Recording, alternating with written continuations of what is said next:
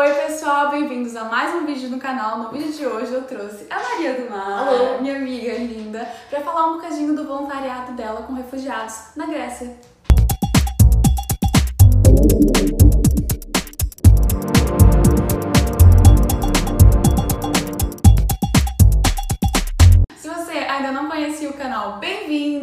Se inscreve lá no canal, dá um like no vídeo, partilha com amigos que também queiram fazer voluntariado fora, quem sabe com refugiados, quem sabe na Grécia. Maria, Belo. olá, bem-vinda! Como você Olá. está se sentindo por estar no canal? Muito contente. E como é que surgiu essa vontade de fazer o voluntariado? Ah, eu fiz um gap year em 2020. Sim. E em 2021, desculpem. Cheguei ao segundo semestre, ia fazer um estágio, entretanto não dava e foi um tema que sempre me interessou. Eu sempre fiz muitos voluntariados, mas sempre me falaram da crise dos refugiados e de tudo o que se passava e eu nunca percebi o que é que se... Eu percebi o que é que se passava, mas não percebia do que é que se tratava, como é que aquelas pessoas estavam a viver, como é que nós resolvíamos isto, o que é que nós estávamos ou não a resolver e por isso fui diretamente às NGOs da Grécia tentar inscrever-me e saber o que é que podia fazer com elas. E isso foi então em abril e maio de 2021, certo? Foi aí que eu fui, mas eu inscrevi-me, comecei a procurar em dezembro, acho eu, e inscrevi-me em janeiro, fevereiro. E foste através de uma associação. Ah, mais ou menos. Eu. Há uma plataforma, que por acaso agora não lembro do nome, mas depois já digo. Vai estar na descrição. Desculpa.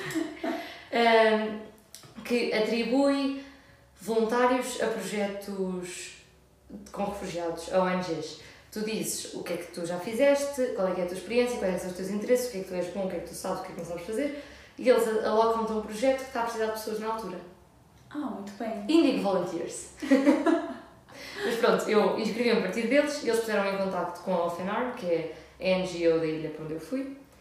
E, portanto, eu não fui a partir de uma associação portuguesa, eu inscrevi-me para uma ONG lá, eles, eles estavam à minha espera, eh, ajudaram-me a encontrar, a encontrar alojamento, tipo, eu tratei dos voos, eu tratei tudo, mas tive sempre em contacto com eles para, para perceber do que é que estava à espera.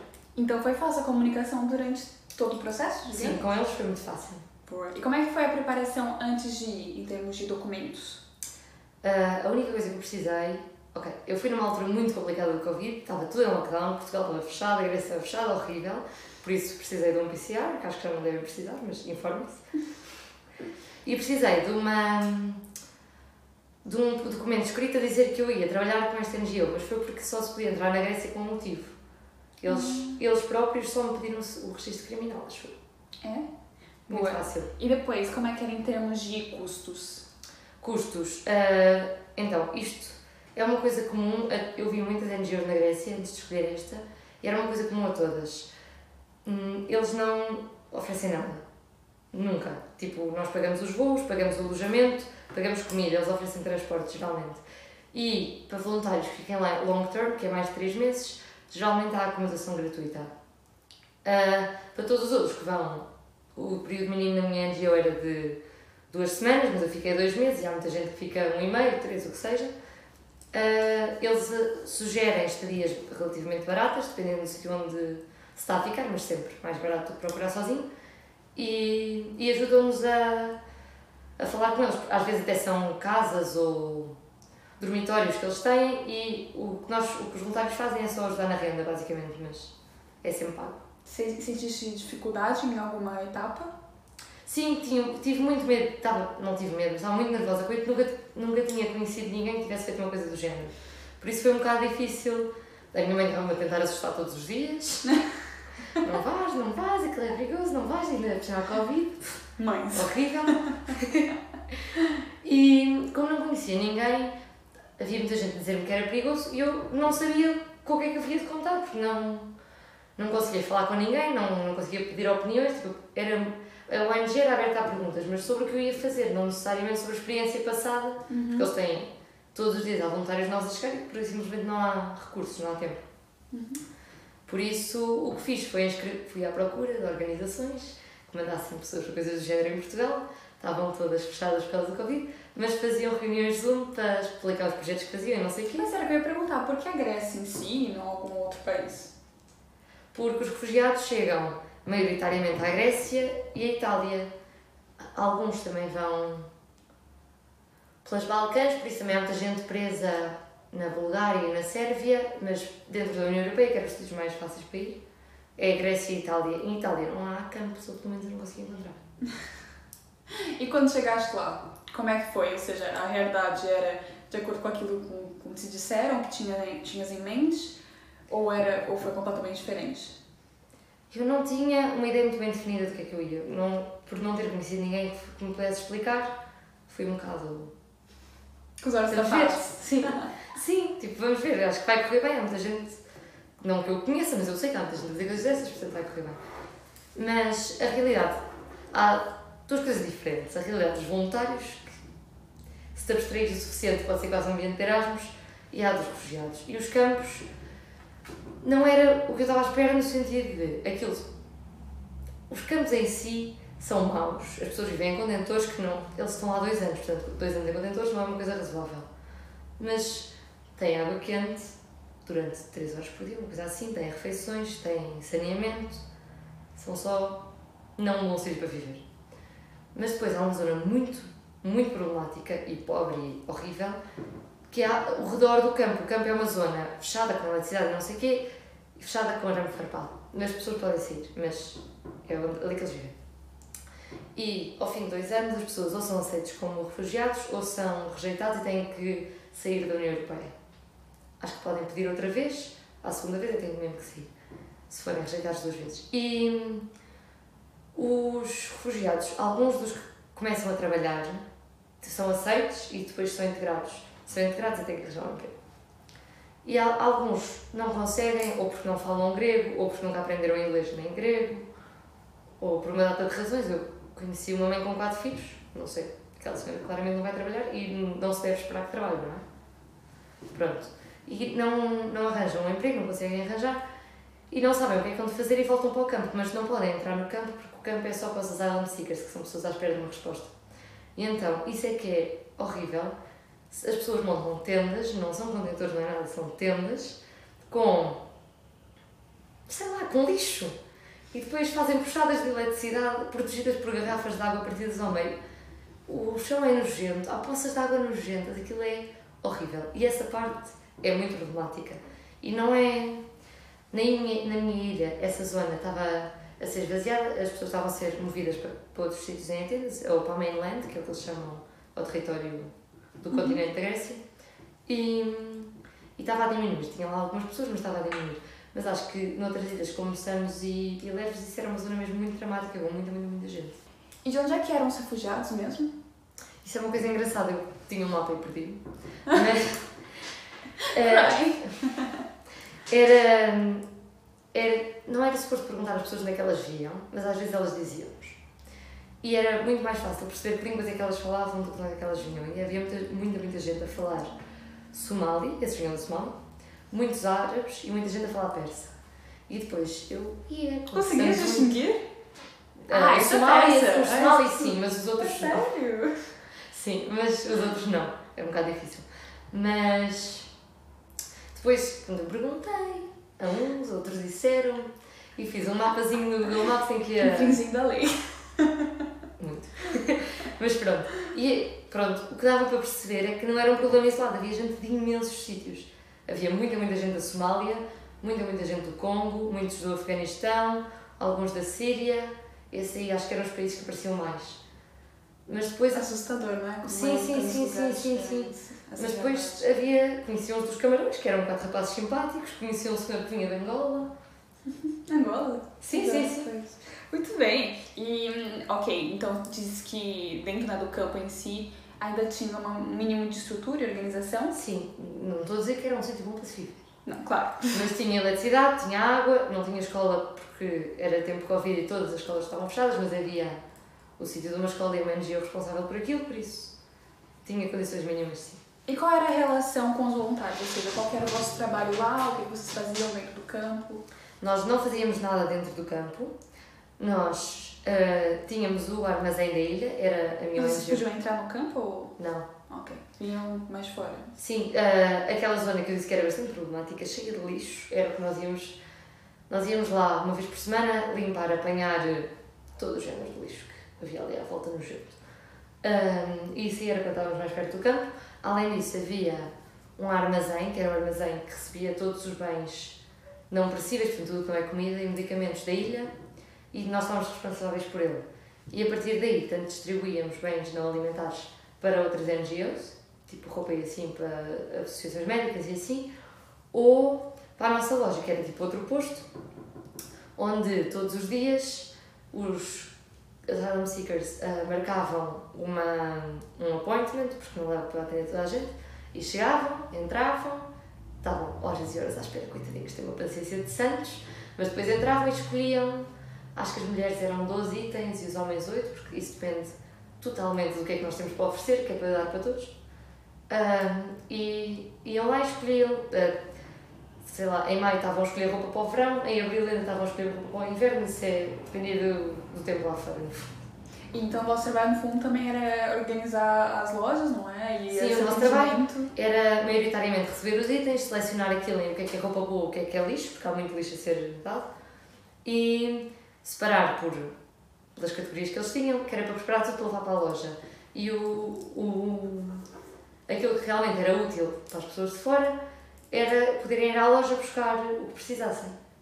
E como é que era o, como é que era o tratamento também e como é que eles se comunicavam com vocês? Ou seja, sentiste que eram pessoas mais, sei lá, também por tudo que elas passaram já, que eram pessoas um pouco mais rancorosas ou pessoas mais, pronto, que já tinham...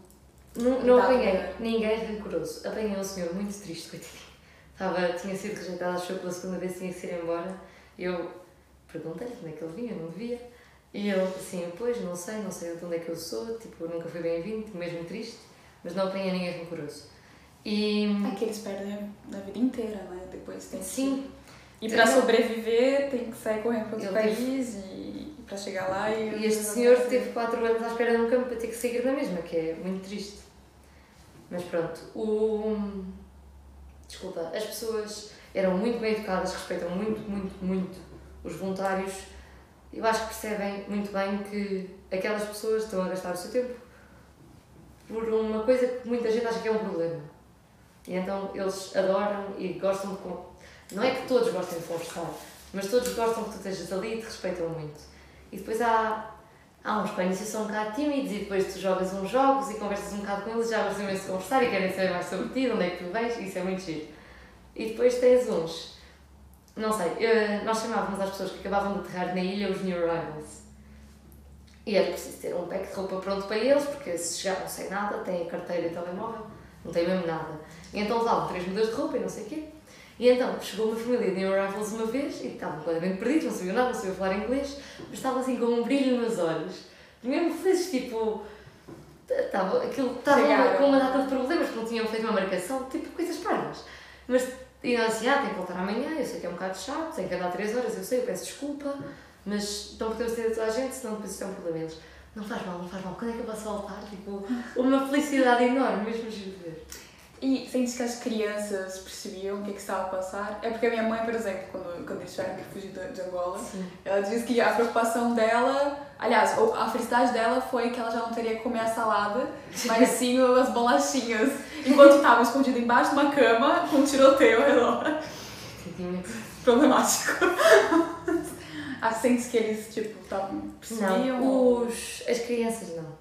São, estão muito contentes, gostam de brincar contigo e não sei, não sei até que ponto é que percebem, mas tu vês uma, imagem que eu tenho que me deixou um bocado triste foi uns. Tipo, os voluntários tinham carros, a organização dava-nos carros e essa era a única coisa que nos ofereciam, era boleias.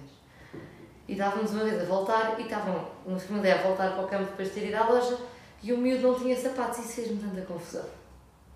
Mas eu, isto é o que eu de perceber, não é? Mas tudo o resto, não, e estão contentes e brincam e adoram que tu vais cantar com eles e depois tu ensinas-los a contar até 10 em inglês, eles estão na lua, é muito giro. O que é que te chocou mais nessa experiência?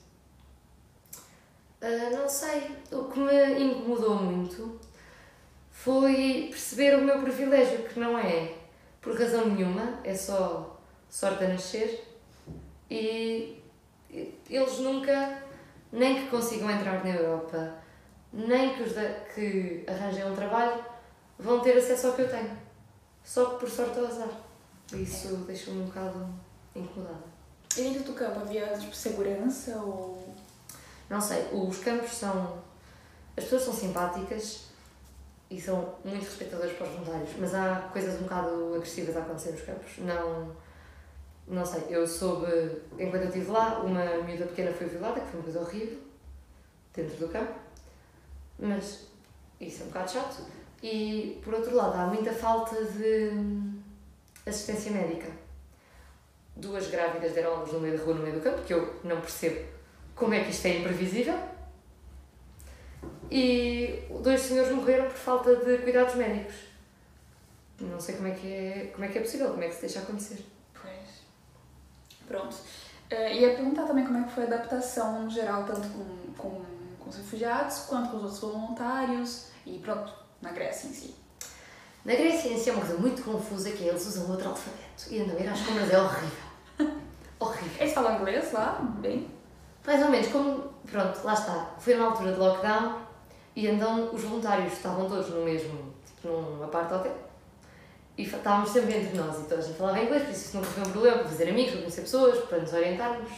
Tínhamos sempre os voluntários, tínhamos uns aos outros. Uh, como foi numa altura de lockdown e só confia que as coisas abriram, só confia que nós começámos a poder ir uh, passear pela, pela ilha. E então, tipo, nos restaurantes assim, era a apontar, não havia problema nenhum, mas nunca tivemos. tradutor. Sim, sim, muito, muito, muito, muito. Mas eu diria que a maior parte das pessoas que apanhei não falavam inglês, mas aquela é uma ilha muito isolada, sem turismo, portanto, é, até acho que é normal. Mas, mais, o que, é que era outra? Ah, a adaptação aos voluntários. É muito interessante, é uma coisa mesmo gira, porque são tudo, toda a gente que saiu da sua casa num lockdown, então só em casa sem fazer nada, para apanhar um avião para se enfiar numa ilha grega, é gente preocupada, é gente interessada, é gente que quer saber. E então, tens, não sei, conheces as pessoas mais interessantes e gostas imenso de ter conversas e às vezes são um bocado fanáticos, mas é mesmo giro. É tipo, nunca tive num grupo tão interessante como ali, adorei, mesmo. Sim. A terceira pergunta. Não lembro. Esqueci. Mas é isso, é sobre isso. O inglês, né? Já viu que. Sim, inglês é super tranquilo. É preciso saber falar inglês, mas é super tranquilo. A adaptação com o pessoal também foi. foi Sim, bem, sim? Mesmo sim. Os refugiados que sempre me tratavam muito bem. né? Sim, todos me tratavam muito bem, com muito respeito e muito sinceramente gostavam de conversar. E os que não gostavam geralmente era porque eram meio tímidos e tu puxavas um bocadinho, e se eles não queriam, não queriam. Mas muitas vezes, tipo, não sabiam falar inglês e depois tinham vergonha porque não, não sabiam falar contigo. E tu jogavas xadrez, e eu sou uma nódoa no xadrez, e eu, o senhor não falava, não falava. Olá, Paula! Olá, Zé! Continuamos horríveis no xadrez. Muito obrigada. E tipo, eu joguei um jogo de xadrez, perdi, joguei outro, perdi, eu assim, mas já farto de jogar comigo. E ele, again. E eu, ok. Autoritário. Mas não, porque ele não sabia palavra nenhuma. Ai, que fofo. Mas tipo, mas estava a gostar isso, eu achei mesmo giro. Quero. E hum, eu lembro que na altura você falou que hum, tiveste a. a podias escolher se querias no segundo mês hum, sair das lojas, não é? E entrar no campo, ou se continuavas nas lojas e escolhesse as lojas. Mais ou menos, o que eu pude, ainda é assim, eu fui informar um bocadinho em sites online no que consegui, e o que toda a gente dizia é que às vezes aquilo é um bocado agressivo, as pessoas, não é agressivo, é emocionalmente agressivo, porque tu vês muita pobreza, vês, vês pessoas numa situação desesperante e não poder fazer nada para as ajudar, é chato, é muito chato. E então, tudo o que eu vi online era, foi o que eu tinha, não conhecia ninguém, não é? Era, não pronto, às vezes não é muito boa ideia dizer vou para lá seis meses e vou ajudar imensa, imensa gente e depois ao segundo mês estás a passar mesmo mal tu próprio, de ver de não conseguir fazer nada, de sentir-te tão impotente. E então eu disse que ia duas semanas, que era o mínimo. E fui estendendo. E a minha ideia nunca foi ficar só duas semanas, mas não era ficar um mês, era vamos ver, quando deixar de me sentir bem, vamos embora. E então, eu gostei imenso do que estava a fazer e nunca tive um trabalho tão rewarding, tão Que que estava a estás a fazer é? Exatamente, adorei. E não só queria ficar mais. Só que depois, eu sabia que o meu tempo era limitado, por tudo, não é?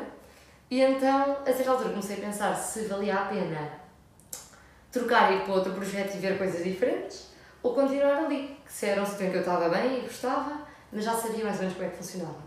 E o que acabei por concluir foi que queria ficar ali porque, vou ser muito sincera, nos primeiros duas, duas semanas, somos todos um empecilho. Eu sou um empecilho, os outros voluntários, toda a gente. Todo mundo tem aprendizagem. É, é, é. E é que não é que tu não queiras ajudar. E a toda a gente ali é tem toda a a boa vontade do mundo. Só que os voluntários estão sempre a rodar, porque dá sempre gente nova. E as pessoas novas é normal que não saibam o que fazer. E tu explicas, eles fazem fazem tudo bem. Mas precisam sempre de alguém que as ajude. Orientação. De ori- Exatamente, e é preciso estar sempre ali, alguém em cima para ajudar. Isso é dá muito trabalho. Dá mais trabalho do que ajuda, diria eu. E então, ao fim deste mês é que eu já estava completamente independente e fazia tudo e dava sugestões à hora, não sei o. Uma Então- independente. Sim, ia ser um MC outra vez para outro sítio, para estar ali onde já era de facto útil, não Yeah. ficar mais tempo ali. Então continuaste lá, não é? Sim, mas eu gostei imenso e eu não me ia embora por não gostar, era só. Eu lembro que tinha dito que pronto, pensavas em ou ir pro campo, que depois ias ter uma relação mais direta Sim. com eles, ou então mas que te sentias mais útil Sim, sim, para sim. continuar. Muito bem.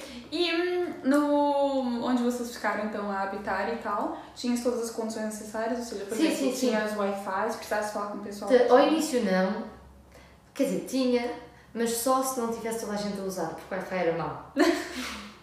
Portanto, era tipo, até às 6 da tarde funcionava, a partir das 6 não valia a pena. E quais comodidades assim vocês tinham? Mas tínhamos, é assim, era uma parte hotel, eu tinha um quarto dividido com mais uma rapariga, mas com, havia quatro camas em cada quarto, com quantas mais pessoas dividissem, mais barato ficava. Uhum. Mas pronto, não eram assim tão grandes, duas pessoas era ok. e, e era muito giro ter, eh, dividir um quarto, porque tu até, depois queres muito falar e há sempre assuntos que, olha, aconteceu isto hoje e precisas de conversar. Uhum. Por isso, sinceramente, eu até gostei disto no quarto. E depois É diferente, né? Quando tem mais Sim, sim, pessoas, sim. sem Mas- mas... sozinhas. Sim, e depois cada quarto tinha uma casa de banho e uma cozinha, portanto era super ok. E mesmo à frente do quarto havia uma praia, porque estamos numa ilha grega. E, pois, então você, é que você disse que só mais no, no fim é que vocês conseguiram passear, não é? Mas mesmo Da- assim. não, podíamos sempre. Ok, eu tive imensa sorte. Quando eu cheguei, levantaram as primeiras restrições, que era já se pode andar pela ilha toda. Só que estava tudo fechado, portanto nós íamos a praias, tipo praias fechadas, não é fechadas, mas vazias. Uhum. Íamos a vilas, só que e chegávamos à vila e não havia ninguém na rua, não havia cafés não sei o quê. Mas podias sempre ir, só que não apanhávamos ninguém porque era um lockdown. Porque como disse que vocês é que tinham que arcar também com os custos, não é? Uhum. Por cima, assim, variava entre quanto os gastos que alguém que queira fazer esse voluntário, esse, esse voluntariado, Sim. gasta mais ou menos. Então, ah, sobre os voos eu não sei muito bem, porque lá está, eu fui no lockdown horrível. Depende muito altura. Portanto, exatamente, a, a tudo acrescenta-se um PCR, que eu acho que já não deve ser preciso, e um voo que eu apanhei o primeiro voo direto para Atenas quando voltaram a haver conexões porque as fronteiras abriram. Portanto, eu paguei imenso. Eu paguei para aí 160 euros, tipo com as duas ligações, que era 80-80. Mas eu acho que isto não é regra, portanto, não liguei. Mas além disto, o quarto a dividir era 300 euros por mês e eu diria que o supermercado era capaz de gastar 150 a 200, mas isso depende de cada um com a sua. Sim, já. E depois, não sei, o que. Eu não sou assim muito de jantar fora, também estava tudo fechado, mas depois as coisas abriram eu continuo a ser assim muito jantar fora. Ah, mas aquilo em que eu gastava dinheiro, sinceramente, era só em alugar carros ao fim de semana. Era 5 euros por pessoa, alugávamos um carro e íamos ver por a ilha. Porque, Para afinal, aproveitar também, exatamente. aquilo e tal. Tudo bem, portanto, tá, no mínimo ali uns 500, né, mais ou menos. Sim. Dependendo se consegue dividir quarto também. Sim, essas sim, coisas. sim. Não, mas isso consegues sempre dividir quarto. Podes dividir com mais pessoas. Não sei se recomendo, mas. E se tivesse oportunidade, ficavas lá mais um mesinho, Sim, gostasse? sim, gostei muito. É. Não, acho, agora tenho pena porque acho que não vou arranjar um trabalho que tanto. E o que, que você disse quando vieste embora? Tipo, qual foi a lição que tiraste dessa experiência? Ah, tu vens-te embora e o é mesmo esquisito é que eu fui lá porque queria perceber mais sobre, sobre o assunto, portanto não sabia nada, não, não posso dizer que tivesse dúvidas, porque não sabia o suficiente para ter dúvidas. E cheguei cheia de, de perguntas, tipo, será que isto é uma coisa boa ou uma coisa má? É pelas NGOs estarem aqui que há assim das pessoas a continuar a vir? É, mas ao mesmo tempo as condições são tão más e mesmo assim as pessoas vêm, portanto Quer dizer que iam só ser os mesmos, mas sem roupa? Aquilo não sei. Se- Vem, é imenso, tens imensas perguntas, imensas dúvidas que não sei, que parece que só aumentam cada vez que percebes mais. E ao mesmo tempo, uma impotência enorme também. Não é. Tipo, fiquei mesmo contente das pessoas que lá conheci, tanto dos voluntários como dos refugiados. Tipo, não, não vou dizer que são meus amigos, mas fiquei mesmo contente de poder partilhar um bocadinho tipo, de quem eu sou com eles e eles comigo. E adorei. E faz a diferença, sinto- faz a diferença. Não, eu sinto que as pessoas saíam muito mais contentes depois de estarem ali a conversar um bocadinho connosco. Acho mesmo É, que eles gostaram. Um bocadinho de conversa consegue mudar. Eu acho mesmo que eles gostavam de nos ter lá. Mas, não sei, imensas dúvidas. Eu ia te perguntar também o que que, pronto, passando para a situação, vendo a maneira hum, como eles ficam lá, claro que também não pode, pode não ser o que acontece em todos os campos, etc. Mas o que que achas no caso da... Achas que a resposta que, não só a União Europeia, mas os países no geral... Péssima! Vergonhosa! Então, é há imensas coisas horríveis. É, os pushbacks são horríveis. O acordo de Dublin 2 que obriga as pessoas a ficar na Grécia é horrível. É tá tudo tão mal. Eu não tenho noção, mas está tudo tão mal. É muito triste, né? Ainda mais as pessoas já passaram por tanto e depois arriscam a vida pra tentar sobreviver. E depois chegam num país e ainda são olhadas como uma E é- ameaça. É pior, é tipo, não sei. Eu sinto que isto parece meio fake news, mas vão ver o que ali é verdade. É tipo, a, a resposta da União Europeia para a crise dos refugiados é, entre várias coisas, pagar uma guarda costeira à Líbia que não existia e é paga e treinada pela União Europeia para apanhar os barcos que estão à volta da Líbia e os levar de volta. Isto é tipo. Mas há imensas coisas, há imensas coisas. E é mesmo. Não, aquilo chega a ser descabido. É, é. Enfim, mas amiga, sabes que faz, fizeste a diferença. Não, eu gostei imenso de estar lá. Eu sinto-me mesmo agradecida por ter podido ir. E pronto, e agora também, se Deus quiser, a gente vai conseguir convencer muitas pessoas a se juntarem a esse movimento. Depois eu passo as informações todas que eu vou deixar Sim, aqui sim. na descrição. Quem quiser também fazer, por acaso, voluntariado com crianças na Turquia, temos aqui um outro vídeo no canal também explicando tudo, como é que, aconteceu com a Carol. E é isso, eu espero que vocês tenham gostado, Maria. Obrigada por ter vindo Nada. aqui compartilhar a experiência. é, é isso, até o próximo vídeo. Um beijinho.